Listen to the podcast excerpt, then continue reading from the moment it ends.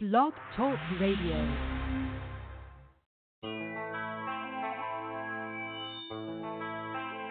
Oh, oh, oh. I just gotta bring it to their attention, baby. That's You better watch who you talking about, running your mouth like you know me. You gon' fuck around and trip out of show me, get called to show me. Why one on one you can't hold me? If your last name was Haynes, only way you work me out is fix my name on your pants. No resident of France, but you swear I'm from Paris. 106 carats, Trying to convert this, my chain to your chain. Sprint a Motorola, no service out of your range. You're out of your brain, thinking I'ma shout out your name. You gotta come up with better ways and actions to get your fame. All that pressure you apply, it's time to ease off. Before I hit you from the blind side, taking your sleeves off. As much as we lost, it's hard to please boss. Don't be lying. The crying, suck it up as a loss. Cause your act is whack. Your whole label is whack. Matter of fact,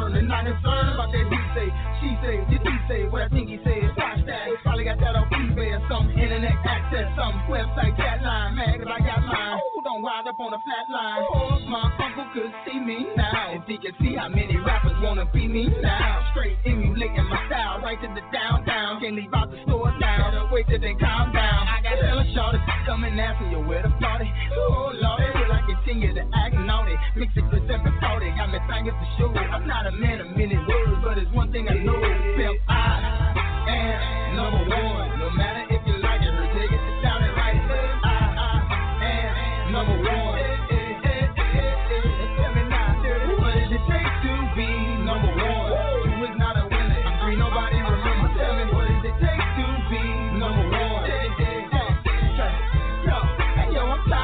judging what's real hip hop. Half the time, see them album flop. You know, both done sank it ain't left the dock. Come on, man, cause I'm hot. He just mad cause he's not. You ain't gotta give me my props, just give me the yacht.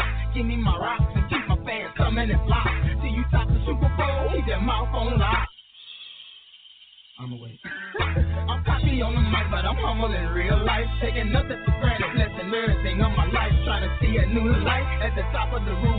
Baby, ain't not but I speak the truth. I eat the booth, belly acting so uncool. Top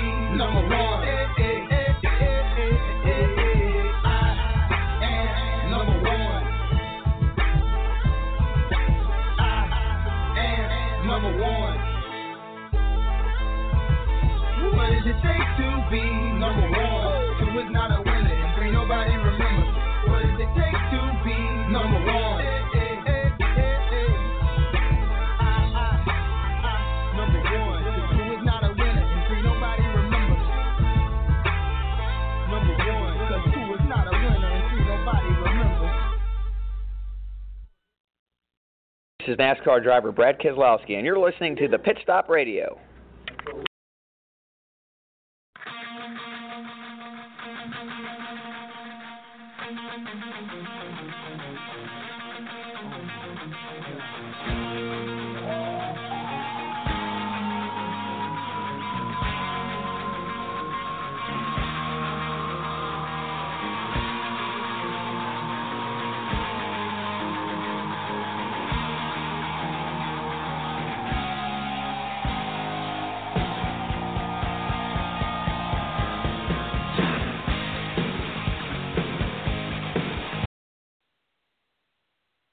From Duggan Nation. Uh, I'm Tim Disspain alongside SpeedwayDigest.com, Mr. Steven Wilson. He's right side, right outside of Richmond Raceway, and the way the crow flies, I'm approximately eight miles south of this 2.66 mile monster we call Super, Talladega Super Speedway. Steven, how you doing this evening, bro? Uh, well, I'm all right. I'm I'm making along, I guess. I know I showed you miss that warm weather down there in South Florida, brother. Well, it's 40 degrees out here right now, uh, here in Virginia. So, um, it's uh, it's supposed to get a little bit colder tonight. So. I know what I'm about like you. I, I'm getting where I can't handle this cold weather, but let everybody know the number to call in is two one five three eight three thirty six eighty one. Tonight we got our guest coming on, uh, Mr. Eric Erdman, uh, a young man that is terminally ill with cancer. He's going to join us at set, excuse me, seven twenty Eastern time. Uh, Angela Ruch had a wrap on her uh, Niece Motorsports number forty four Chevrolet there at Homestead Miami Speedway for the truck race this past weekend there, honoring him. Even before we get on into everything, uh, I want to jump a little bit forward. Uh, I was wanted to say this for last, but uh, Steve Phelps, you know, he always makes his. Uh, I call it State of the Union. They call it State of the Sport address there at Homestead Miami Speedway, and uh, I want to listen to a little bit of this before you and I talk about that before Eric come on. So this is Steve Phelps in the Media Center at Homestead Miami Speedway. All right, good morning, everybody, and uh, welcome to Championship Sunday here at Homestead Miami Speedway. This is our final media availability of the day, and we're pleased to have Steve Phelps, president of NASCAR, joining us here in the Media Center. Uh, Steve, let's start off here with uh, 2019. Uh, has been a season where we've had uh, marked with great racing, some fairly significant industry change, and some real momentum for our sport with ratings up and fan engagement on the rise. Why don't you start off with just some thoughts on how the 2019 season's gone from your vantage? Uh, thanks, Eric, uh, and thank you everyone f- for being here this morning. Uh, let me start by uh, doing the same thing I did last year at this press conference, which is to thank the media. Um, the race teams, the drivers, the crews are the ones that provide the compelling uh, stories from the track. Um, but it's what you do with those storylines to amplify those to reach our fan base. So I want to thank you for the job that you do. It's important. Uh, whether this is your first race of the year or it's your 38th race weekend, I want to thank you for being here. Um, secondly, I'd like to thank uh, or congratulate Matt Crafton, Duke and Rhonda for their uh, Gander Outdoors Truck Series championship, Matt's third. Uh, I want to congratulate Tyler Reddick for his second consecutive Xfinity championship uh, and Richard Childress uh, and the RCR folks, as well as uh, Ford on Friday night and Chevy last night. So, um, really excited about what we're going to see today. Um, just a, the, these four drivers and what they've done to get here, I think, is incredible. I think we're going to see some phenomenal racing uh, in front of a packed house and an un- unbelievable audience, both from a, a, television standpoint and then digital and social. So, with that, um, I will start to answer your question, Eric. Um, I, I, think if you take a step back and you and you think back to um, where we were in February the Daytona 500, um, it was an industry that was finding its footing, right, and a sport that was finding its footing. Um, and you could feel the sport kind of rallying around itself. You could feel momentum that was coming, um, and a real ex- excitement. And the narrative that you all were were talking about uh, the sport, it, it felt different. It felt different, and that difference, in my opinion, really starts at the top. Um, it starts with uh, um, Jim France and his vision. Um, you know, Jim went to almost every race weekend this weekend, uh, this year, uh, the 2019 season.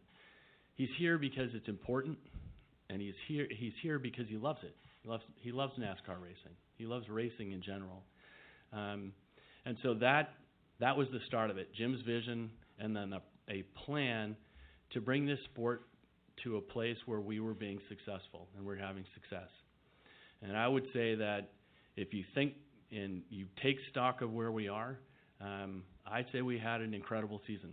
And I'm incredibly proud of the people who work in this industry uh, and what they've done to execute against this plan. Because it's not just NASCAR's plan, it's what NASCAR does and what others do to support what that plan looks like race teams, drivers, tracks, uh, our media partners and sponsors. It's really important that everyone uh, has come together. Um, I've been teased a little bit about using the word collaboration too much. I don't think you can use that word too much, frankly. And I would say, and it's building, that the collaboration of this industry is better than it's ever been. So really excited about about where that is. Um, if you look at the results, uh, I start with the competition always. Our competition right now in the intermediate tracks and the and the super speedways, I believe, is the best racing we've ever seen. I'll start with myself as a fan. I love watching, uh, and super excited about when we get to these intermediate tracks and these, um, you know, and the super speedways, the type of racing that we are going to that we are going to see. Do I think that we need to to work with our industry, Goodyear, our race teams, uh, our OEM partners to improve what we're seeing on the short tracks? I do, and we're going to do that in the off season for sure. Um, the results from the competition side are working from a consumption standpoint. So if you look at the fans and what the fans are doing and how they're responding to it, if you look, you know, kind of apples to apples, our ratings are up 4% this year. All of sports is down 9%. We're plus 4. Importantly, our share is plus 9. So there are fewer people who are watching television in all sports, obviously, but fewer people watching television overall. So when they were watching, not only did they watch more NASCAR from a rating standpoint, but when they were tuned in, they were watching more NASCAR. We were taking share from someone else, which is important. So that's television. Our digital and social numbers continue to, to climb. And they do because we're providing great content. Content on the racetrack, and then how we're repackaging that both on race day, uh, but also during the week. It is compelling and it's working. Uh, and then innovation. How are we going to, to find new, new fans and innovate and, and create um, engagement around existing fans, but also new fans? So, three things I would highlight there. You look at our announcement on Thursday uh, with Track Pass and NBC Sports Gold. We're thrilled with what that opportunity looks like. We doubled down from a grassroots standpoint. NBC has been a phenomenal partner on that. So if you look at the grassroots portion of what we're going to see from short tracks, uh, the ARCA Menard series, um, what was K&N East and West, um, ARCA East and West, um, the opportunity to have IMSA on there, American Flat Track. Um, these are important parts because if motorsports is growing, we the, at NASCAR, at kind of at the top of the heap, we are going to be growing too, and that's important. Um, what's happened from a sports betting standpoint? We're just getting our footing on that. If you look at the um, what is the integrity portion of that and our relationship with Sportradar, and then the distribution that partnership we had with Genius Sports, they're important parts to continue to, to create engagement with our race fans. And last would be esports, um, what we've done with iRacing and what we've done with the Heat Pro League. Those numbers in each of those series exceeded our expectations. A um, couple more things here. Um, importantly, uh, again, as you take stock of the season, one important thing, and, and was a lot of work that folks certainly uh, worked on, was the with the ISC NASCAR merger, uh, which was completed roughly a month ago. It will be an important part of what our future holds. So the work that was done, getting us to that point, uh, I think will pay dividends down the line. So you're going to take the best of what was ISC and the best of what was NASCAR and create a bigger, stronger uh, uh, entity as, as NASCAR that will help service the fans. I've also been um, teased um, pretty mightily on the fact that every time I come to a press conference like this, I talk about the fans. Um, and I'm going to continue to do that unapologetically because the first lens that we're going to look through is what the fans are interested in having on the racetrack and how we service those fans. It's critically important. So our broadcast partners important, sponsors important, teams, drivers, absolutely. They're all important stakeholders. The most important stakeholder we have is our fan base. Um, and then uh, lastly, I just want to thank um, I wanted to thank the media, which I did. I want to thank the, the industry. Um, we've had a we've had a phenomenal season. Um, 38 race weekends is a lot of race weekends. Um, for me, it went very quickly. Um, I can't believe we're already at our championship race here in Homestead. uh, on this Sunday and, and going to crown our new Monster Energy NASCAR Cup Series champion. Um, whether it's uh, Kevin or Kyle or Martin, they're second, or Denny's first, uh, it's going to be phenomenal. But I do want to thank all the stakeholders, um, our race teams, the crews, um, our tracks, our media partners. Um, the, everyone bands together to create success in this sport, and I think that's exactly what we've done. So with that, I'll open up for questions. All right, thanks, Steve. Tim, that was uh, NASCAR Steve Phelps there with the State of the Sport address this past Sunday morning there at uh, Homestead Miami Speedway that you and I had an opportunity there to sit there and listen. Can you, uh, what did you, what was your take out of that deal there, Steven? I know there was a lot said and uh, there was a lot more interview there with the questions, but I went ahead and cut it short because I just want to hear what uh, Steve Phelps had had to say about the state of the sport. And there was a mention there about some type of uh, not really a truly electric car, but something towards saving energy or something uh building energy up in the car to save for power and uh down the road there there were some questions that was posed to, to Steve about maybe that uh that push button pit uh pass thing deal that IndyCar does and all that. But just what was your take out of Steve Phelps' interview there at Homestead Miami Speedway? Um, well, I, I think the biggest thing is that he acknowledges the fact of there's work to be done uh, in 2020 with, and I know that we're moving to a new car in 2021, but he acknowledges the fact that the short tracks and the racing in the short tracks and the uh, road courses this year has fell short of what the fans have asked for. And that used to be some of the most competitive racing that we've had. Um, is on the short tracks, on the road courses, and fans said, you know, you got to do something to fix the racing on these 1.5 mile racetracks. Now I'm going to blame the RTA because the RTA got together and said they wanted one common package all the way throughout every track. And unfortunately, you know, we we just cannot have a one size fit all in the sport. Um, we can't build one car and take it to road courses and short tracks and 1.5 mile or 1.5 mile tracks and super speedways. It just doesn't work, and we've seen that this year. So we've seen increased passing, better racing on 1.5 mile racetracks, but now we swap that out for tracks at Martinsville, Richmond, Phoenix, Watkins Glen, etc., where the racing was the most competitive, and now it's some of the least competitive. And you know, in my opinion, I think to be totally honest on this subject is is that they NASCAR needs to take the mentality of Big Bill France, and I know Jim is there, and He's the son of the founder of the sport. And, um, I know that he's got more of a maybe a tempered approach um, than Big Bill did. And while that's all nice and fine, and I th- and I think that fits in because you know being too strong-handed is just as bad as just you know letting teams and drivers and whatever get away with everything. But there needs to become a point where NASCAR just says, look, we're the, we're, we're the sanctioning body here. We'll take your thoughts into consideration, but anything that the RTA says, we have to take it with a grain of salt. It's self-serving. When a race car driver says, I want this done in a race car, or I'd like to make this change to the package, or I'd like to do this differently at a racetrack, they're doing it because they're self-serving and everybody has to come to kind of that realization that they're doing this because they want to perform better.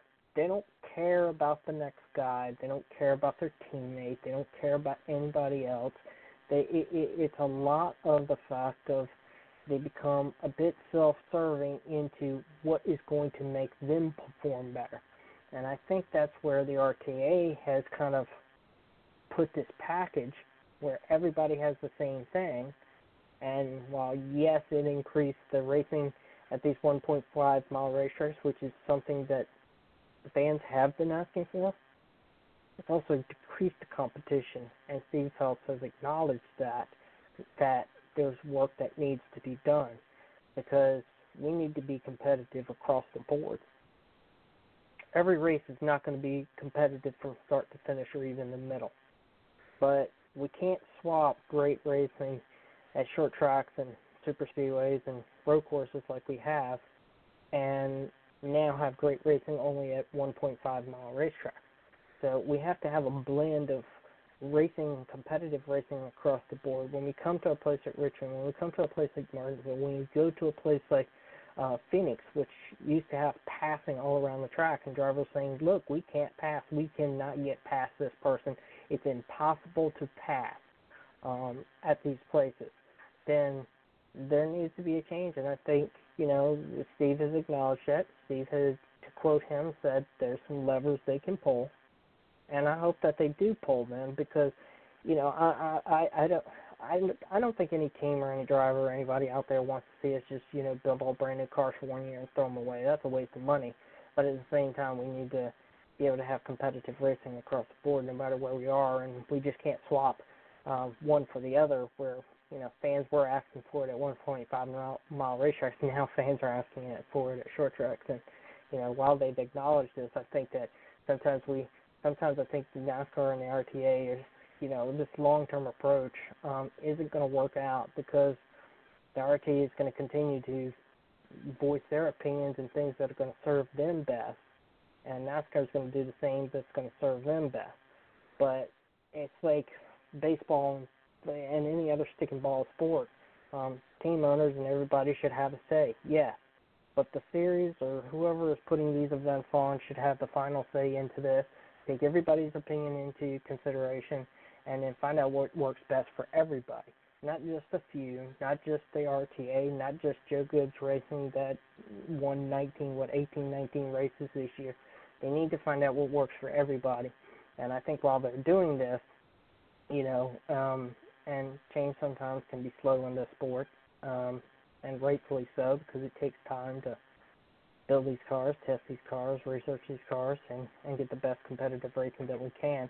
Um, I think there's already things out there that have been proven um, on these race cars that, as they currently sit today, that we can take a small selection of these cars and, and swap parts back out um, to make them more competitive on these short shorter tracks and um, you know road courses and, NASCAR, like I said, has indicated that's the direction that they're going to look at, and what that direction looks like when we get to beyond Daytona next year.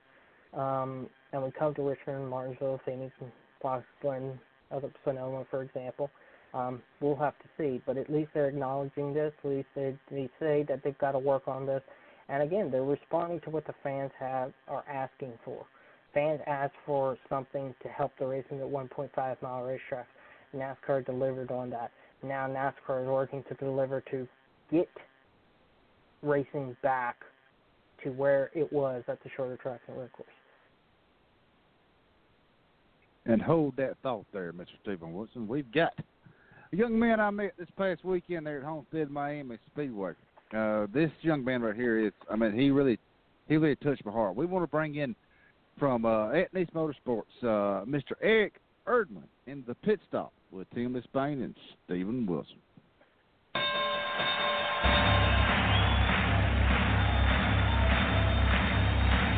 Ladies and gentlemen, welcome to the main event.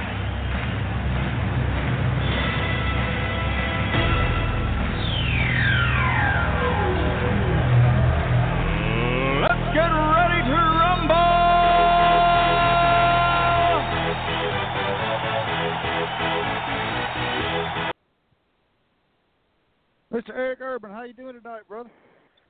I'm doing awesome. How are you guys?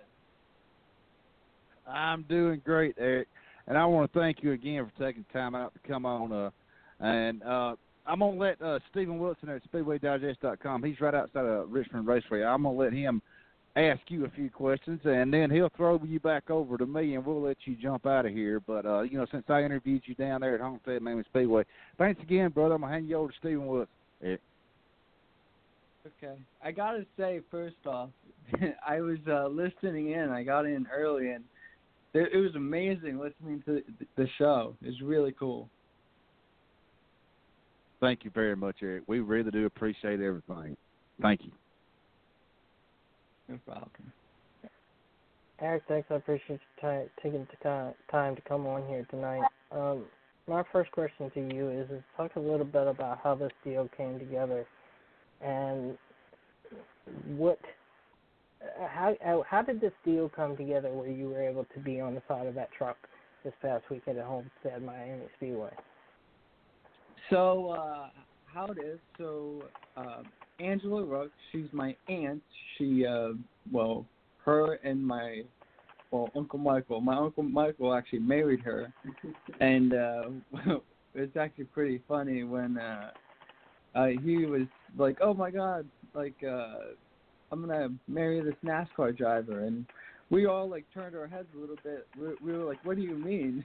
and he goes, "Oh no, it's a female in the sport." So uh, it was awesome, and uh, you know, through the years, I was building my foundation up, and uh, you know, with the help of my mom and so many other people, uh, you know, we finally got it to a place where uh, it, they were like, "Oh, you know, uh, my uncle and my aunt Ange." Uh, she was like, Eric, you know, this race is going to be for you. So uh, they, uh, you know, fully wrapped the car in the uh, the foundation, which it still blows my mind.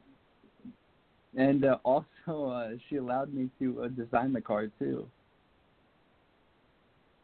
Uh, talk a little bit about the, what the foundation is for and what you guys, the, the future of the foundation and what you're looking to accomplish by it, and how much was going to Homestead Miami Speedway this past weekend able to capitalize on some exposure for the foundation? Yeah. So, uh, so the foundation, it's called Give a Give a Child a Voice. Uh, it's all based around basically what I went through as a child. But uh, you know, as I went on thinking early on in this foundation, we started off.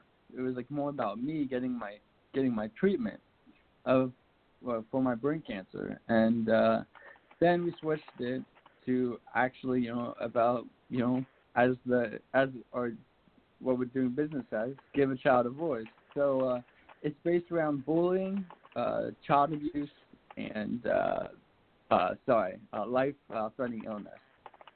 And uh, you know, when I was so it's kind of crazy. So I became a victim of uh, bullying and child abuse. Uh, this was the ages from 11 to 13.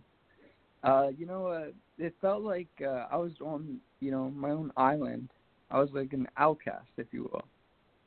And uh, so, you know, then three years later, getting diagnosed with cancer, you know, it, it was insane. And uh, pretty much the whole fo- the foundation, um, it's pretty much like my backbone. I feel it's like you know, in in those dark times like I have like right now, I I know like you know, there's something that I can lean on. And you know, this past uh, this past Miami race, it uh, it was amazing. Um, we actually so this was the launch of the Give a Child a Voice, uh, which was national. So it was the Give a Child a Voice, uh, basically wait uh, gym giveaway. And so what it was where was uh, so schools were going to uh, and it's still open are going to submit why their school. So, like a person in the community, a student, a you know, someone who works in school, uh, could submit why their school to be picked for a Give a Child a Voice uh, gym, and uh, you know, it, it was so amazing that you know this weekend it was it's, it was for that because uh, you know the exposure we got with uh, seeing Angela um, in the race and seeing her go around and around in, uh, in her car, it was truly amazing.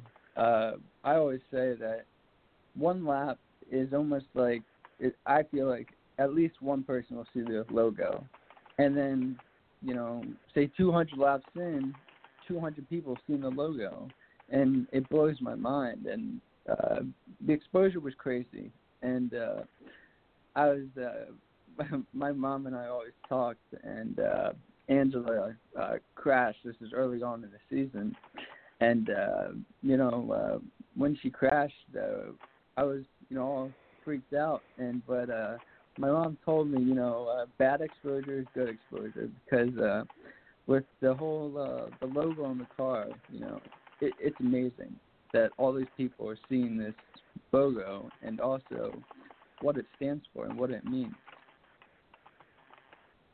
Well, Eric, I appreciate you taking the time to come on this weekend, and congratulations for um, you guys getting the media attention that um, this foundation deserves and being able to launch it this past weekend. I'm going to hand you back over to Tim. Thanks a lot again for coming on here tonight. Oh, thank you so much. It was it was it was my honor to come on. I, I'm still blown away. Thanks, Steven. And Eric, talk a little bit. I know I had uh, posed a question to you down at Homestead Miami Speedway about when you become a uh, a NASCAR fan. You mentioned about you used to lay in the floor with your brothers, and I used to do the same thing and watch NASCAR on a TV. Talk a little bit about how you got attracted to the sport of NASCAR, which I know you mentioned. Uh, uh, your uncle Mike there and your aunt Ange there doing all this stuff, but uh, far as above the Truck Series, going to the Xfinity Series, Cup Series, and all that, uh, just talk a little bit about what the average deal there of Eric is on a race weekend. Um, so uh, you know, um, I was talking to you a little bit uh, before, but uh, yeah, I mean, how it came about was uh, uh, my brother and myself, like we were just like looking around for something to watch, and this was early on in my life. I, you know, I was like eight years old, and my brother was ten, and uh, you know, we just stumbled upon like NASCAR, and we didn't know what it was, but just seeing like, you know, like amazing drivers go like top speed and control that. It, it was blowing my mind. Like you know we sat on the floor ate potato chips and we were having the best time of our life. It was so awesome. And Eric, going back to, I, I know Steven posed a question there about your foundation and everything there, and with you going to Homestead Miami Speedway, can you take our listeners through the weekend of Eric there going to Homestead Miami, Miami Speedway, being – it actually sitting in the pits there with uh your aunt Aunt Ange and all these people just walking around and the media that was revolved around you. Not only An- Angela but Eric too. Can you talk a little bit about the experience there at Homestead Miami Speedway this past weekend? Um, so uh, sadly, uh, I actually I didn't get to make the race. Uh, during uh, qualifying, I got sick, and uh, it you know it, wasn't it wasn't the best, you know. In, in my situation, uh, I, I try to make as you know much stuff as I can, but uh, yeah, sadly I couldn't make the race. But it, it, I, I was definitely watching her on TV. That's right, brother. I understand. I do. And uh, is there anything else you'd like to talk about? I don't know if you want to talk about your illness or not, but if you would like to, we will give you that time. If you don't, don't worry about it. Oh yeah, I, I mean, I'll definitely talk about my illness. I'm an open book. That's so, right, um, so I got diagnosed. Uh, well, let me go actually to the very beginning. So, um, it to basically like tell my whole story. So, um, when I was born, uh, I, I weighed one pound and 15 ounces. I was a preemie, uh, I had five major operations. Uh, and at the time of my birth, I actually had a twin brother. And uh, when I was born, sadly, he passed away on the exact day I was born. And, you know, I had many operations. And, you know, the biggest one was, well, I would say one of the biggest ones when I was a baby was the uh, reconstruction of my airway. And, uh, you know, my airway was like a basically like a pin like a pin and uh they they opened it up you know thank goodness and you know growing up i had uh trouble going through school and stuff and um you know it was rough because being a preemie have having so many, you know, me having so many learning disabilities, I had to get help with reading, math, and you know, so much more. Uh, you know, it, it was rough, definitely. You know, I would say like making friends and like getting out there because I was I was shy and introverted for sure. And uh, you know, when you know, as I said before, at the ages of 11 to uh, 13, this is when I was victim of child abuse and bullying.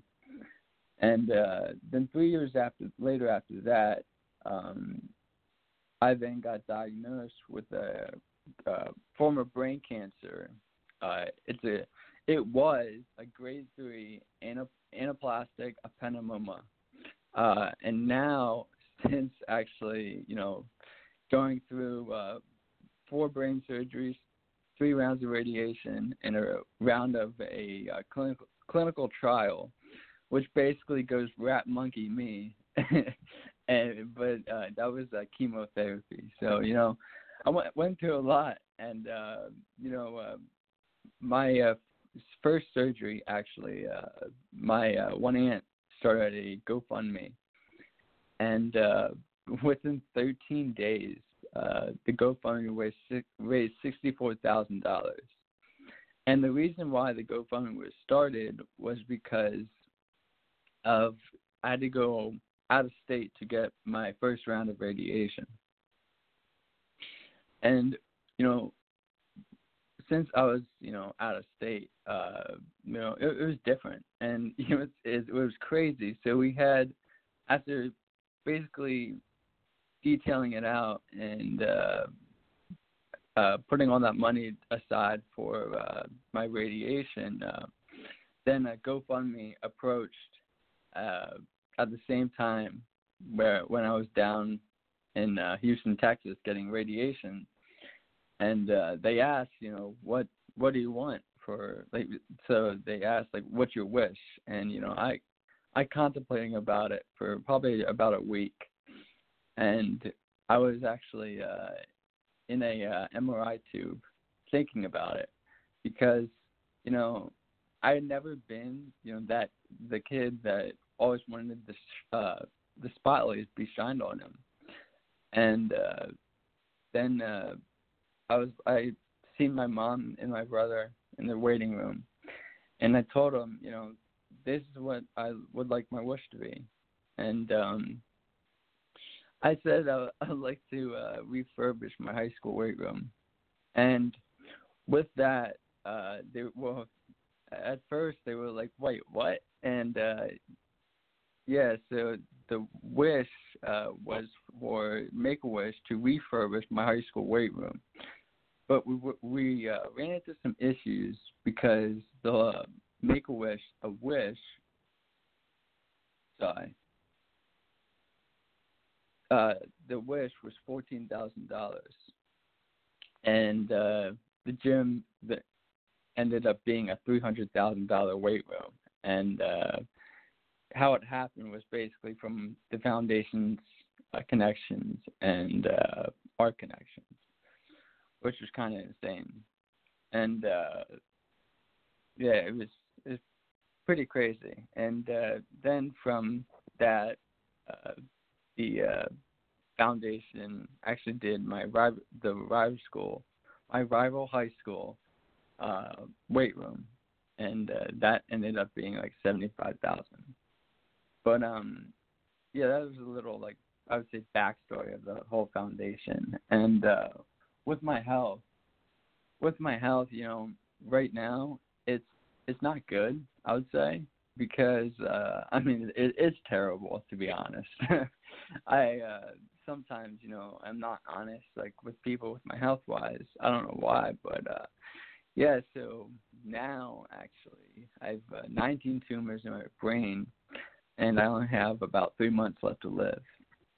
And uh as of now, you know, I'm taking it day by day and uh I'm trying to push through and uh you know, hoping that uh you know something comes out that I can do. But you know, I realize that uh if this is it, you know the end of the road, that's fine because I'm surrounded by you know people who who you know I personally love, you know friends and family. And Eric, I want to tell you, when I talked to you at Said Miami Speedway, I did not realize that. And you are an inspiration to me, uh, and I'm sure to Steven and Suzanne and I and uh, everybody here in the NASCAR Nation. Uh, I know we're all pulling for you, but I want to, I want to thank you for coming out and saying all that. Like I said, you know, when I interviewed you there, you was in a wheelchair. You compared, you wanted to stand up, and your mom said, uh, you know, I told you no, Eric, just sit down said, no, I'll stand up. I said, Eric, just sit down. And I want to, I want to say this bit, you know, like I mentioned to you, I kneeled down in front of you in the wheelchair and done the interview. And like I said, I had a right hip replacement, and I was sitting there, you know, hurting and hurting and hurting. But that is nothing like what you're going through. So, uh, people, I'm at, I want y'all to listen. This is an inspiration here. A young man that is fighting for his life, and he was trying to get up out of his wheelchair to give Tim Disspain an interview. And that's really awesome, brother. I want to thank you very much. And like I said, we're praying for you. And is there anything you want to talk about? You got the floor, brother. Ever how long you want it, you got it. Um. Uh. Yeah. So uh, with the uh, that nationwide, uh, basically the the gym giveaway. Um. Uh. Yeah. We actually are. We started a GoFundMe with that, and also, uh, uh, you know, trying to get that ball rolling. And uh, I mean, the huge way to help, you know, is to for people to visit our website and you know if if they could, you know, like if if you could, please donate because you know, every every dollar counts. But you know, if not, just please just spread the word about the foundation because you know it really it it really makes a difference. And uh, so uh, with the uh, the first gym, uh, I forgot to tell you. Uh, so the first Give a Child a Voice weight room, it actually uh, w- so there's a thing. It's called the ABC. It's like a uh, basically the Oscars for uh, construction construction world, and uh, so the gym actually won it won states for best uh, construction project for local, and then uh, they went uh, national, and uh, they won national as well, and it still blows my mind. That's awesome, Eric. And before we let you jump out of here, like I said, we'd like to have you come on just whenever you get ready, whenever you have time, whenever you feel like it. We, we will entertain you on our show as long as you want to be on there. But I want to get your thoughts on, uh, you know, I know you're big on the truck series, the Xfinity series there, but uh, what's your thoughts about Kyle Busch winning the 2019 Monster Energy NASCAR Cup Series championship, Eric? I want to get your thoughts on that one, brother. Um, uh, I'll be honest. I mean, I didn't really watch it, to be honest, uh, just because uh, you know I, I wasn't you know feeling the best, and uh, yeah, uh, I mean, someone has to win, so uh, yeah, I guess that that's my, my my take on the the uh, well Sunday festivities. That's awesome, brother. And Eric, I've got your cell phone number. I know my wife, Suzanne, my daughter in law, Suzanne, our our, our college winner there.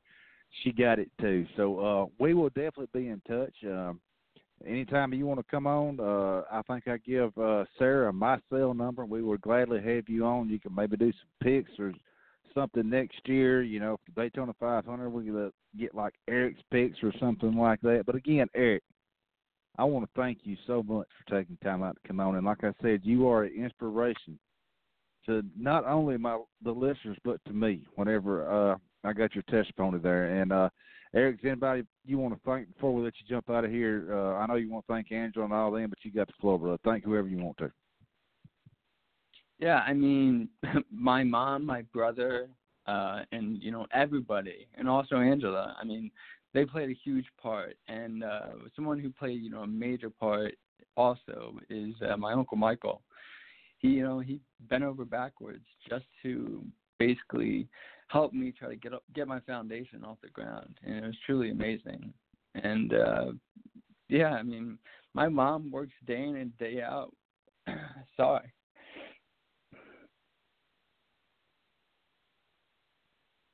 You're fine. Take your time, Eric.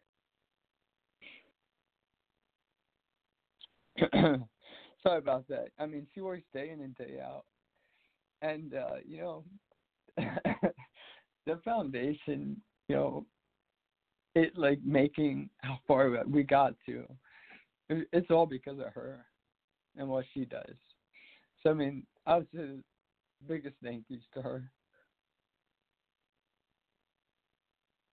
That's awesome, Eric. Again, thank you very much. Well, we'll get you on. We'll get you back on, brother. Again, thank you very much. Uh, and I'm going to send my condolences there from Steven Wilson and I. Well, not knocking them.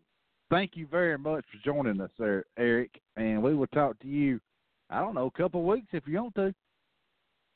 okay, sounds good. All right, thanks, Eric. We'll thank, see you, brother. Th- thank you guys so much. You're welcome, brother. We'll talk at you later, Eric. All right, see ya.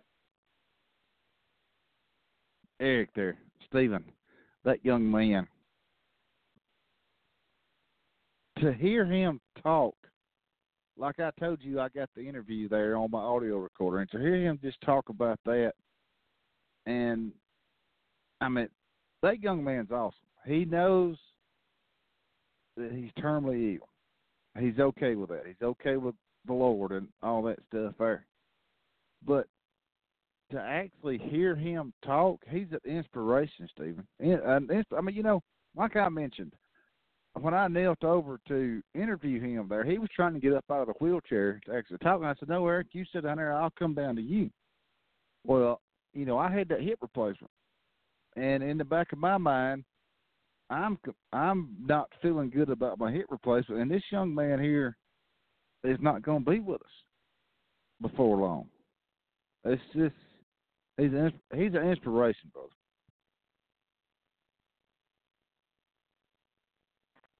Yeah, I, I mean, sometimes it just brings back the reality of it all, and you know, the the personal stories of we hear all the time in NASCAR, and, and we've seen this time and time again. Um, and I think this just kind of personifies that that racing as a community is more like a family than it is anything else. And you know, when somebody's hurt or somebody's injured or somebody's uh, passed away or somebody's sick or whatever the case may be, well, you know, so many people in the sport stand around that um, as a whole. And, and you know, this this just again just kind of personifies that on exactly, you know, what people do in this sport to bring the humility and the personal connections um, from drivers, from media, from all the people that work in the sport. And uh, you know, this is just one of those stories that just kind of personifies that. That's right, brother. And like I said, uh, I'm not gonna apologize because I told that young man he can have the whole ever how long he wanted.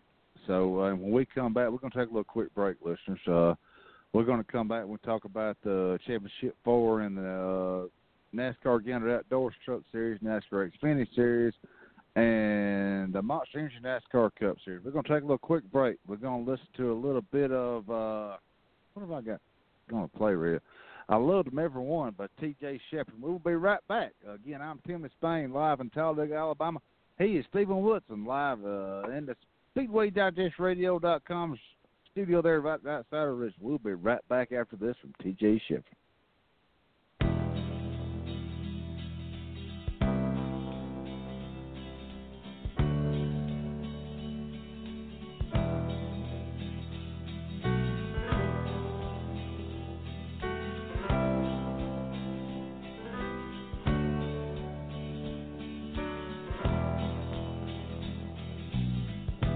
known some painted ladies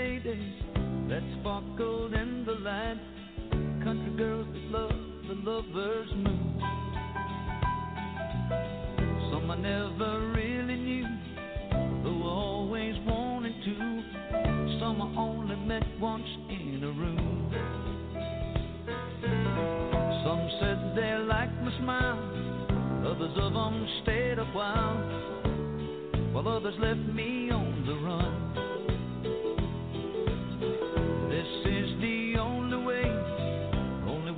I have to say, mm, I love them everyone.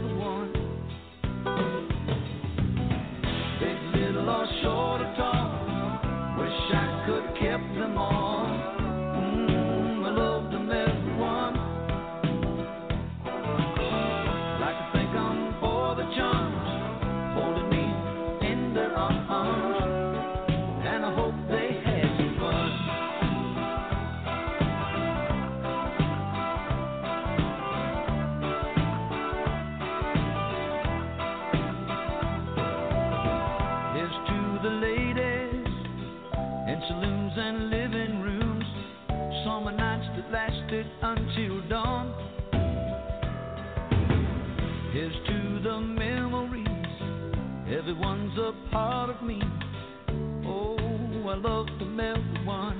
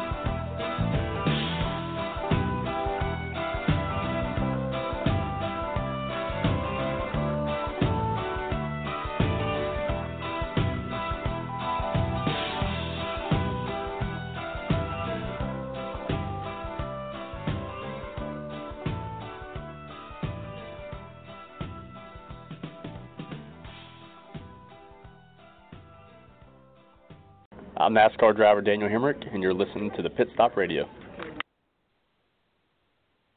We're back live from Talladega, Alabama. Again, I'm Tim Disspain, alongside of SpeedwayDigest.com's Mr. Steven Wilson. Steven, uh, Ford Championship weekend there, brother. We capped off three champions: Matt Crafton and the NASCAR Gander Outdoors Truck Series, uh, Tyler Reddick there in NASCAR Xfinity Series, and Kyle Busch in the Monster Energy NASCAR Cup Series. There, we had three different manufacturers and three different series. Uh, your thoughts on the weekend, brother? Uh, it it was awesome, except for them long rain delays there on Friday night. Well, um, yeah, the rain delay kind of kind of shifted things around a little bit, and that kind of put a little damper. But I don't think uh, Matt Crafton cared too much. Uh, you know, he he probably wouldn't have cared if it rained all night long, uh, and he won the next day. Um, he won the championship, and uh, uh, you know this this is the second year that we've had we've had all three um, manufacturers win. Um, same thing happened last year with uh, Toyota, Ford, and Chevrolet. Um, each of the manufacturers winning. So, you know, it, it just kind of shows that the, the competition is different in each series. And, and while Ford doesn't technically have a large foothold in the truck series, um, mainly and primarily because you know they run spec engines and there's nothing really that Ford produces other than uh, the bumpers and the the bumpers and the front grille um, to give it its identity on the truck. Uh, same thing really goes for Chevrolet. Tell you that too.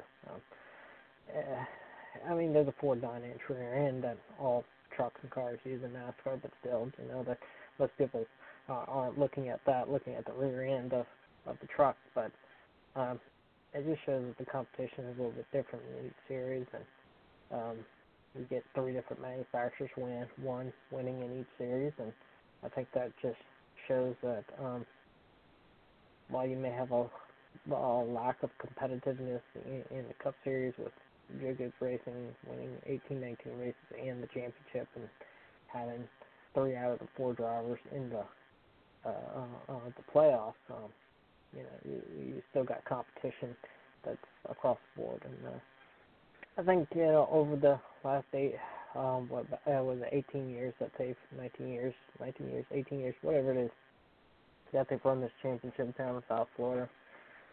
Um, you know, I'm kind of sad to see it go. Um, and uh, uh, I think it's a good place to have the championship. Um, you know, we start the season in Florida in uh, Daytona, and we ended in Florida in uh, in Miami. So um, it's been a good track, and it's put on some compelling racing over the years, and definitely put on a lot of compelling racing in the Truck Series and the Xfinity Series this past weekend. Um, you know, uh, Phoenix has a a lot to live up to um, when they take the championship on in 2020. Steven, like you said there, uh, NASCAR's uh, taking the uh, championship weekend away from Homestead Miami Speedway there with Neil Guckins and the bunch there. They're going up to Phoenix. What do you think we're looking at at that race there at Phoenix? I know there's a lot of I've seen a lot of a lot of radio traffic on Twitter and Facebook and everywhere else about some of our fans are not happy about NASCAR moving this race from Homestead Miami Speedway to Phoenix International Raceway or PIR or whatever whatever it's called now. Do you think it's time that we do that, or do you think we need to leave the championship race, like you mentioned, in Homestead Miami Speedway, or should we spread it around to every track that we run on the circuit? Um, I, it would be kind of it would be kind of hard to to spread it around um, all over the place because you you can't go to Kentucky or Illinois or Iowa or New York or Virginia or even North Carolina and South Carolina this time of the year. Um, maybe some things change where the series or the schedule is shortened up and we end, start ending the year in September or early October, then I think we have some more viable options. Um, but you know, if the the ser- if the series schedule stays like it is and we end um, next year, we're going to end at the beginning of November. This year, it's in the middle of November. So, um, you know, the the the the options really are limited, and even Daytona this time of year can get a little chilly. So, um, and I mean, we even what was it this weekend? Like 50 degrees one day down in uh, Miami. So, um, you know, every other sport moves their stuff around, and um, football is no uh, ra- um, plays their games in rain and snow and sleet and cold weather, so it's not a big deal for them. Um, most baseball teams are indoor these days, and a few that aren't, um, you know, uh, uh, they, the, the few that don't, um, they're t- uh, some of them are in colder areas anyway, so I don't think the cold would really bother them. Um, but for for this, it's just uh, you know, we've we've we've just it's hard. It's a hard it's hard for NASCAR to kind of put this thing together. Um, I think Phoenix really does have a lot to live up to, and they really have a lot to live up to after the last 18 or 19 years at at Homestead Miami Speedway, and what they've been able to do with this championship. Um, could we move around? Yes, but I think the options are very limited. Um, Texas can kind of be cold at this time of the year too. Uh, funny enough, uh, you know, everywhere we go, we've got one problem or the other. If we keep this schedule the way that it is, um, and I think that's why we have to pick a place like Miami or Phoenix or Southern California, Auto Club Speedway, Sonoma. Um, if we're going to have long-term um, championship races at this time of the year. And you know these things can be fluid and they can move around, and really we don't know what they're going to do in 2021. And even Phoenix doesn't have a guarantee past 2020 if that race is going to come back there for the championship or not. And I know Steve Phelps had was kind of asked that question, and he said, you know, they're working on the 2021 schedule as it is, and they'll release it sometime in around April of 2020. So whether it stays there in Phoenix beyond uh, in 2020, don't know. Nobody does. Only NASCAR does, or whatever their thinking is at this point. I would assume that they're just not going to move it there one year to move it back. Um, yeah, I, I think uh, we've gone long enough in Homestead, Miami, that we can kind of say that this is a this is a good place, um, a good compromise uh, with uh, um, the championship being there. It has variable degree banking there. It's uh, it's nice weather this time of year, and uh, what better setting really than South Florida to end your season? Hey, man, brother. I definitely agree. I made the trek down there for the last two years. And, you know, just like I mentioned, some of the social media stuff and all, they don't want it to go out there. And with that putting with that being said, Stephen, putting a stress on the teams going all the way across to all the way across the country to Phoenix versus coming down to Homestead. I know both of them are long treks, but like you said, what are we looking at to gain far as a sport moving the championship weekend for the trucks, the Xfinity Series, and the Cup to Phoenix? Are we getting further out west and getting away from the local fans of NASCAR on the East Coast that can make the trek down to Homestead but can't make the trek to Phoenix, Stephen? Um, I don't know the rationale. Um, it's it's hard to say what what what NASCAR is trying to gain out of this. Um, well, I mean, I mean, really, what did NASCAR have to gain by having? And we all grew up in a sport where the final race was in Atlanta.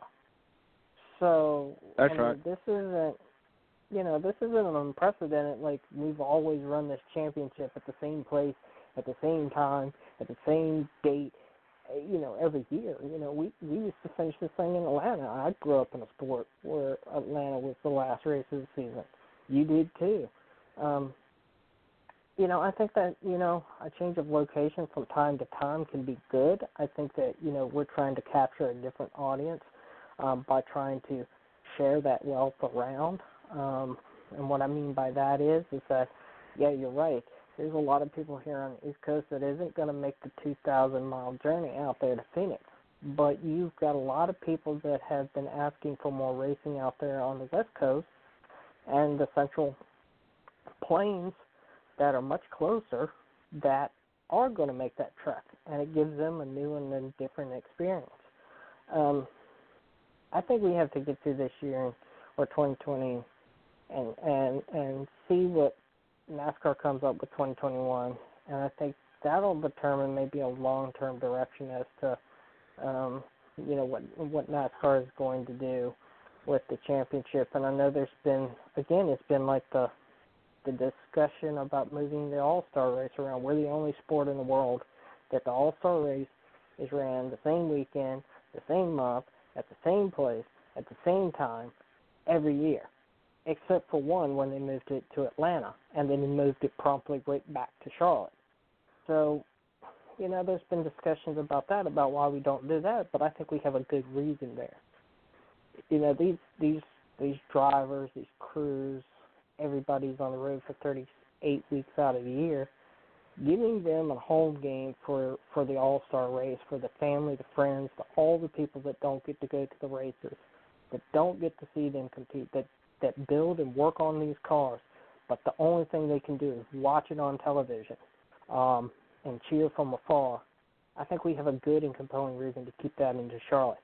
And I think with the championship, I think the opportunities are we're trying to maybe spread some of that around by giving, again, NASCAR uh, listening to the fans, saying that they want new experiences, they want more racing, and this is an opportunity for them to take new and new experiences to them in in Phoenix, and we see where this goes. And maybe NASCAR says after 2020 or 2021, they said, okay, let's go back to Homestead, or maybe they say, well, we're going to commit to five years here, and then maybe we'll look at something else and move this around every couple of years to somewhere that everybody gets to share in the experience.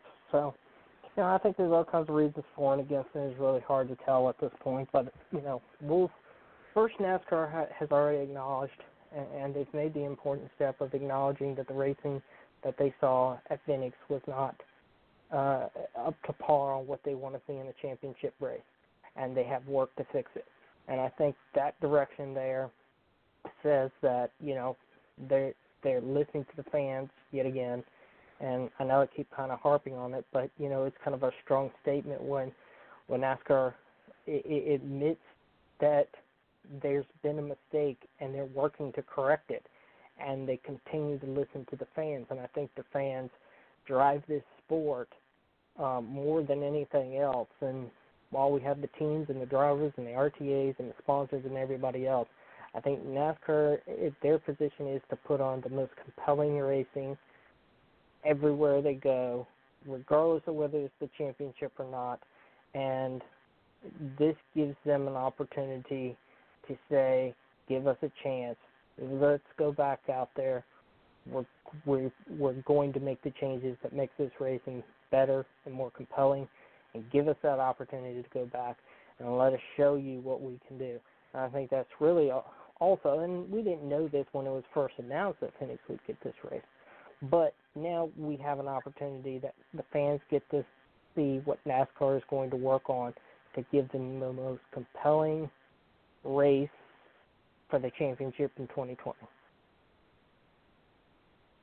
That's right, brother. I definitely agree. And let's move on. Let's move right on along, Steve. Let's get the NASCAR Gander Outdoors Truck Series champion there, Matt Crafton. His interview there at the Media Center, Homestead Miami Speedway, after he won the 2019 championship there in the NASCAR Gander, Gander Outdoors Truck Series. All right, the champs are here. Zippy didn't even drink any, huh? We are here with the 2019 NASCAR Gander Outdoors Truck Series Championship team, and that is the driver Matt Crafton, who has won his third championship, following championships in 2014, 2013, and 20 and this 2019 champion, tying Jack Sprague for second on the all-time list, and one behind NASCAR Hall of Famer Ron Hornaday Jr., crew chief Junior Joiner, and Thor Sport Racing GM David Pepper. Uh, gentlemen, maybe just an opening comment from each of you. Uh, we'll start off with you, Matt, uh, climbing up the uh, the ranks in the record books here in the in the Gander Outdoor Truck Series, tying Jack Sprague. How does that feel? One behind a Hall of Famer.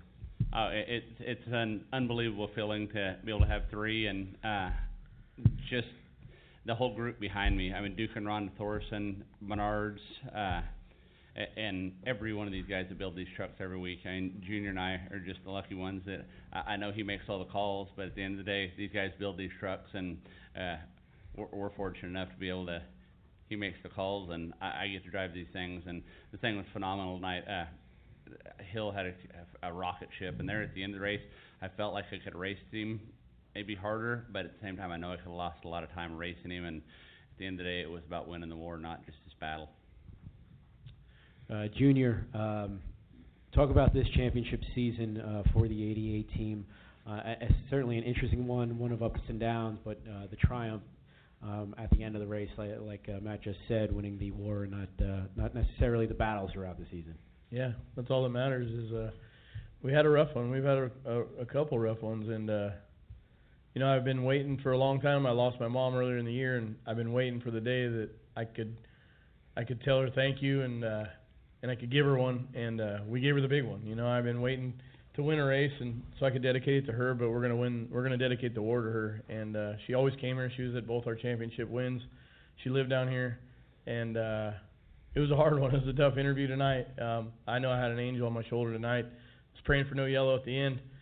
Um, but I think our truck was good enough, and he was good enough on the restarts. Maybe we could have won the thing. Who knows? You know. But you just don't want that circumstance. You just want. We had like a 10 second delta. I wanted to keep it that way. So uh, it's been a rough year uh, for sure. We've had a lot of lot of issues, but we've had speed, and uh, and we kind of made a pact that we were going to stick with a certain package. Um, you know, dating back to last year, and I I feel like we're I don't know. You're driving it. I feel like we're making gains on it. We're Yeah, I'd say we made gains without a doubt. I mean, y- yeah, we we haven't won. We didn't win tonight, and uh, but at the end of the day, we can always say we won the battle. We, we got the big trophy at the end of the year. That's all that matters, and uh, uh, it, it feels damn good. I'll tell you that much. And then David, for you- for you, uh, certainly an, an interesting, I guess you could be, use the word uh, interesting season for ThorSport Racing. Um, a lot of uh, a lot of mountains to climb on this one. Talk about reaching the top uh, here at Homestead. you know, I just can't say enough about these guys and everybody at Thorsport. Just uh, calling right now too. That's our owner, Duke, calling me. Um, just the perseverance that everybody in this organization had. These guys tonight, you know, they we get kicked. We we've had off nights. We've had tough weekends.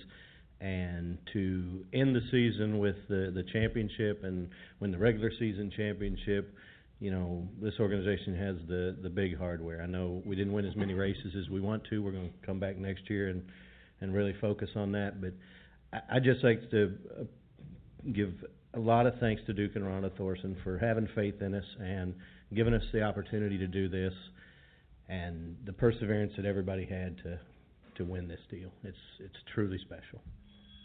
All right. Well, thank you, gentlemen. Uh, if you have a question for our championship championship winning team, please raise your hand. We'll get you a mic. Start with Reid and then go to Lee. Spencer with NASCAR Wire Service. Matt, um, in Victory Lane, you seem to take quite a bit of satisfaction in proving people wrong. Um, how much of a motivating factor was it for you um, to pretty much go in your face to the people who had written off the two-time champion?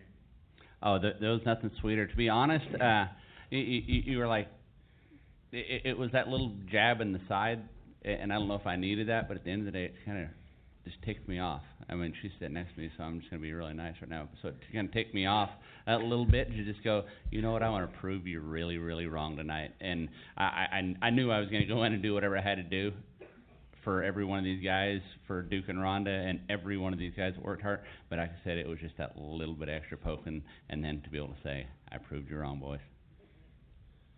Go up to Lee. NASCARRacingVoice.com. Do you just kind of give it up to being a veteran that you were able to remain patient? I mean, you know, Hill had a rocket ship.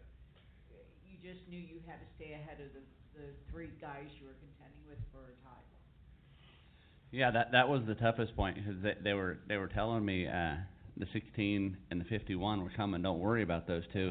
And m- me just had your head down, just racing hard. I'm like 51. You mean I, I got to worry about the 51? Oh wait, no, I don't, because I was thinking 51, 52. I mean, I guess that was just my bad, just not counting very well at that point. But uh, uh, I, I, I once they told me that the 24 was nine seconds back, and I'm like, and then they're saying you're gapping by three tenths lap, and then in the 16 race for a couple laps hard, and I'd, I'd catch him every once in a while. I'm like, man, I, need to look at the big picture right here and not just worry about taking a chance at losing this this championship. Let's just ride right here, and, but r- race as hard as I could without trying to do anything dumb to put the thing in the fence and uh, just go win the championship. There's the girls standing around and you were asked by a couple of people, you know, what would it mean for you to win the championship and without winning throughout the season? You said, I would That was Matt Kraft from that Thor Thor Sport Racing there. Won his, uh, I think it was his third uh, NASCAR Gander Outdoors Truck Series championship there at Miami, Miami Homestead Speedway. Your thoughts there? I know uh, you and I, our good friend uh, Ross Chastain was running also. He didn't. He run good, but he just didn't get there, brother. But your thoughts there on Matt Kraft? Um, uh, Matt Crafton has had a little bit of a up and down tough season that you know that that he him and Thor Sport Racing has um tried to overcome and we saw the adversity that they had at at uh Las Vegas just a couple of weeks ago, and engine issues that Ilmor ended up saying was problems on their end that um, they took all the engines back and looked at them and diagnosed and found out what had happened. And um, you know, I just I just think that um, for Matt, it's uh, you know he he's still at the top of his game. You're right; he's got three Truck Series championships, and I, I honestly I just think that it just helps propel ThorSport back to where they were um, before they had made the switch back back to Ford. That's right. And let's go. Let Let's move right on along. You know, our time is limited. We don't have much time here left. We're going to get off here, but let's listen to what um, uh, NASCAR Xfinity Series champion there, Tyler Reddick, Richard Childress had to say in the in the Motor Center, Media Center there Homestead Miami Speedway.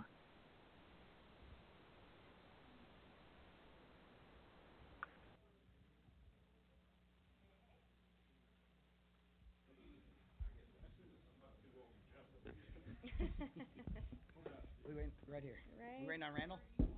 No, Randall's already been in, so you guys can pick Oh, your we're good. seat. Okay.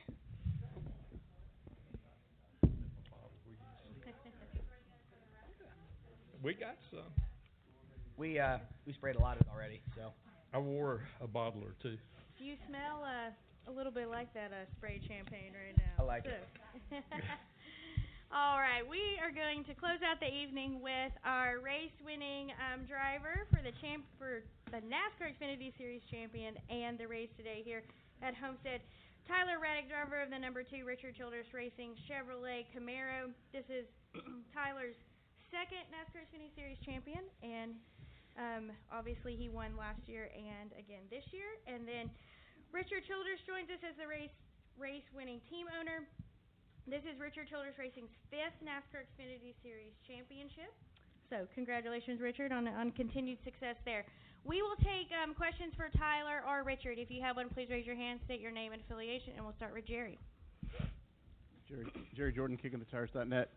Tyler, over the radio as you were making that last lap uh, in- across the finish line, you obviously went crazy. But coming down pit road, uh, dodging the people, what I were messed you? that up. Well, I knew we needed to get the tires checked, and I didn't want to, you know, go right to doing burnouts. I wanted to get that checked right away, and I, I thought I had to go down pit road to then come back out on, by turn one. So I should have just backed up, but you know, it's it's all good. I got to make a mistake somewhere along the way. It's it's part of it. Over your radio, also Wayne Alton comes over and says you are a two-time champion. What did that feel like? It was awesome. I mean, uh, the first one was was special, but this one uh, means more, and it, it, it it's special in different ways. On top of it, uh, you know, from the from the moment me and Richard sat down last year about talking about doing something this current year, and and how much you know excitement and faith he had in, in my driving ability, and he thought we could.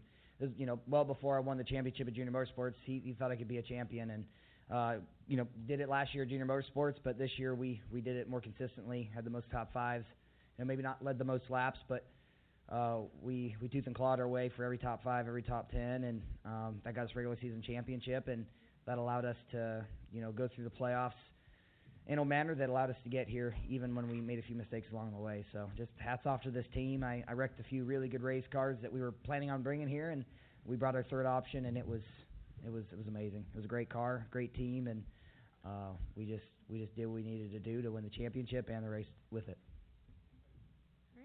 Go ahead. Dustin Albino front stretch. Tyler, what's it mean to be the first driver to win consecutive championships with two different teams? It's awesome, but uh, like I said, it's it's really special to win it with with Richard and, and this team. Uh, you know, from from the shop guys that, that don't get to travel, that you know we're we're expressing how excited they were to have me come in and how high their excitement level was. Uh, just getting me more pumped up than than even you know winning a championship only only a week ago. Having people tell me that how excited and enthused they are went a long way and a, and a lot further than even I anticipated initially. And we hit the ground running in in February with the pole and as much speed and, and, and drivability in our car Daytona. You know, you know Randall was was telling me from the, from the get go this thing's gonna be fast, it's gonna drive good, and that's kind of been what we've had all year long. And it's allowed me to be a better driver, drive smarter. Be more consistent, even on some of the racetracks where I had a lot of learning to do. So, just an amazing team effort from everybody, from the top down. Uh, it was it's just been a blast this year. All right, Lee. Steve, that was Tyler Rick there in the Media Center at Homestead after winning his, uh, I think it must have been his second NASCAR, NASCAR Xfinity Series Championship deal there at, uh, with Richard Childress. And he's moving on up to the Cup Series. He's going to replace Daniel Hemric, uh, which also won the uh, NASCAR, the Monster Energy NASCAR Cup Series uh, Rookie of the Year, brother. What's your thoughts on that? Um, I think he has a lot to live up to when he moves over to the Cup Series. Um, last person who did this was Ricky Stenhouse Jr. and he moved the Cup Series, and um, I mean we know how that turned out, but um, I think he just has a lot to live up to. I think he still has a lot to learn. Um, moving to the, moving into the Cup Series for Richard Childress Racing is is a continued step forward in his progression of a driving career but he's going to have a heck of a battle when he's going to fight against Christopher Bell and Cole Custer, just as he's done this year and last year in, in, in the Series. That's right, brother. It's to be awesome. Let's move right on along. Uh, I don't think we really need to do anything on the uh, Monster Energy NASCAR Cup Series out there because we know uh, Kyle Busch dominant there. But uh, I want to give a big shout out to my good friend. Uh, I've been friends with him for a long time, Mr. Daniel Hemric. Uh, I've started out with him back when he was in super late models there at uh, one of my other home tracks, uh, Montgomery Motor Speedway there. And uh, I met him down there, and we've become really good friends. But uh, Stephen, Daniel Hemric won the uh, 2019 Monster Energy NASCAR Cup Series Rookie of the Year let's listen to a little bit about what he had said say there in the media center Homestead Miami Speedway because uh, he lost his ride there with Richard Childress, but he's going to Junior Motorsports there next year, 2018, uh, 2020, in a, NASCAR, a part-time NASCAR Xfinity Series. Well, let's listen to what my good friend Daniel had to say in the media center there at Homestead Miami Speedway.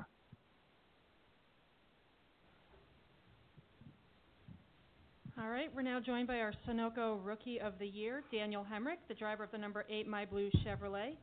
Uh, Daniel, why don't you just start off by telling us what it means to uh, win this Rookie of the Year? Yeah, it's pretty special to say the least. Um, yeah, I wish we were able to win the Rookie of the Year and have a couple more solid finishes throughout the year than what we had. But um, about five or six weeks ago, myself and Preece somehow had ended up tied with four or five races to go. So we knew we had to buckle down, and really proud of this group for for doing that. You know, it's tough for them. Obviously, w- with me announcing my plans, you know, over the last couple of days, a lot of those guys' future's unknown. So it's easy for them to lay down. They didn't. You know, they kept continuing to put their best effort in every single week. For the last three weeks, we are able to string three decent races together. Tonight be being one of our best of the year. So uh, proud of these guys and just the the heart they continue to fight with, and um, a lot of a lot of really important people in our sport have been able to take these honors home. So I'm gonna take pride in, in the Rookie of the Year title and look forward to the next chapter. Awesome, thanks. We'll open up to questions. We'll start up here in the front with Holly. And then we'll go to Jacob. Daniel Holly Cain with the NASCAR Wire Service. This was really an intriguing Rookie of the Year contest. I mean, it really it went back and forth. It was tight, and ultimately came down to this race. Could you just talk about that? Sometimes in other seasons it hasn't necessarily been so close, but it certainly was this year. Yeah, you're right. I think it's you know a combination of of a lot of things, but you know this package in itself, right? A lot of unknowns to to kick the year off, and because of that, there felt like there were times where we had made bigger gains than what the other rookie guys had, and then next thing you know, it's like we were behind and they were making strides. So, you know, it's I feel like at times it can feel pretty volatile trying to figure out what path to go down. But on the other side of it, I feel like it made for good race, not only for our rookie of the year battle, but throughout the entire season. Um, you know, I, I wish it wouldn't have been as close as it was. we, we had to sweat way too much, like I said, over the last, you know, two to three months. But um, really, the the dedication these guys, com, you know, committed to sticking to and putting the time and effort in. Um, it was cool to see everyone really kind of latch on to what the rookie year battle was. I feel like I didn't get no questions about it throughout the summer months. Next thing I know, it's like, oh hey, there's a rookie battle and they're tied. So, um, and just very fortunate that we were able to come out on top tonight and and uh, ton of respect for Preece too. That, that guy's devoted his life as well as his family devoted their lives to to racing, and um, to see a guy like that have have the opportunity he has, uh, I'm pulling for him next year continue to be better, and hopefully I can get back to this level and um, show why I belong here. Go to the far left of Jacob. Jacob Seelman, Speed Sport. Daniel, uh, you mentioned it off the top that this was one of your guys' best runs of the season. Is it is it gratifying for you and, and for this team to have a, a statement run to close it out? Yes and no, right? It's bittersweet. you don't want to, you, you want to go out on good note for sure, but it's, you know, a, a spade being a spade. That's why I'm gonna call it right here. I mean, there's so many different paths you can go down as a race team, from car builds to downforce to drag and and all that stuff. And I felt like when we brought the car, that I felt like what I needed in the in the seat of the race car, what I felt like I wanted, what I needed week in and week out. We brought that particular race car four times out of 36 weeks. Um, that's frustrating, but I'm glad we were able to at least rally and uh, at least stay committed to the path of, of bringing the best piece possible to Homestead. Um, those guys could have just said, hey, you know, we got a car built already with a different body. We'll come down here and see what happens, but that's not what they did. So, um, hate to whine about that, but just wish we had a little better fair shake at it. But it's uh, it's life. Not gonna cry about it. Not gonna lose sleep about it. It's just part of it. And uh, Reddick got the title last night. You get Rookie of the Year today. How how special is that to be able to kind of bring some of these accolades to Richard in his 50th anniversary? Yeah, I don't want that to get lost in things. You know, 50 years RCR's been in existence, and you know what Richard and Miss Judy and, and that organization has done for countless number of people um, throughout our industry. You know, they, they've changed lives and, and done it in bulk. So um, to be able to see Reddick do what he did between himself and his crew chief Randall and that whole group last night, the job they did was was exceptional all year to to bring RCR another Xfinity Series championship. And um, you know, beginning of every year, we all you know set a certain amount of boxes that we all want to check, and we are able to do a check off a couple of those throughout the year. And tonight was a big one that we wanted to accomplish. So um, yeah, it just feels good to be a part of some kind of success, and um, yeah, just very thankful for the opportunity from from RC and ECR and all the folks back in Welcome, North Carolina for the last three years. Do we have any additional questions? Stephen, that being said, there we've closed out our coverage. It has been a long, drawn out deal, brother. I know you're tired, I'm tired, Suzanne's tired, but we covered the 2019 NASCAR Cup Series, the trucks, the Xfinity Series. Uh, anything you want to throw out there? Maybe as far as one of your most passionate races this weekend. I mean, this this year. I mean, there's so many, but uh, you got the floor, bro. I think it's just been an interesting year, to be honest with you. Um, we made a lot of gains in places that we tried to make gains at competition-wise, and um, I think that just continues to be um, that con- continues to be into the future, and I think that's really um, I was kind of sitting on the sidelines and waiting to see how everything shook out, but um, I, think that we've made some gains in places that uh, we've been, um, you know, trying to to make them for quite some time, and you know, 2020 is, uh, I'm sure, will be a uh, a new year, and we'll uh, see what happens. Awesome, brother. And with that being said, I want to thank you very much for uh, being a host on both Fires radio network there, the Pit Stop Radio with Tim Disspain Stephen Wilson. And I want to thank you very much for hosting my website uh, there, pitstopradio.net. And Stephen, we're going to Homestead. No, ah, I'm messing up. I keep wanting to say Homestead. We're going to Daytona uh, next weekend, next year. But again, uh, thank you very much for everything that you do for the sport, and thank you very much for everything that you you do for myself and Suzanne. And I want to thank uh, your wife, AM. I want to thank you two boys there. Uh, is there anything we need to talk about before we sign off, brother? I want to let you have the floor. Nope, nothing I can think of. Yeah, all right, brother. And we're gonna sign off. Uh, Stephen, what we got? Two more weeks. Going to do two more teasers, and then we're going to jump out of here. I know uh, we might have Chris Knight from CatchFence.com. Uh, he might jump in here and join us in the off season. I know he's staying down there in Key West this weekend, enjoying himself after his 38 race weekend. Uh, but Stephen, if you can, uh, let me know if uh, Chris Knight from CatchFence.com can join us also. And we're going to sign out tonight. And we, we will be back next Tuesday with uh, follow us on so, social media, and we will let you know who all we got. But again, I'm Tim Disspain alongside SpeedwayDigest.com, Mr. Steven Wilson.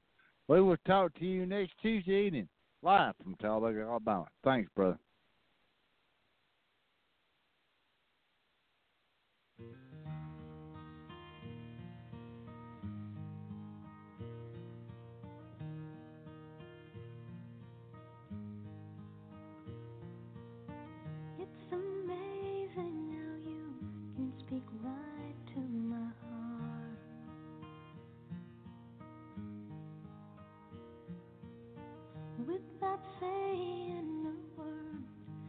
Can light up the dark.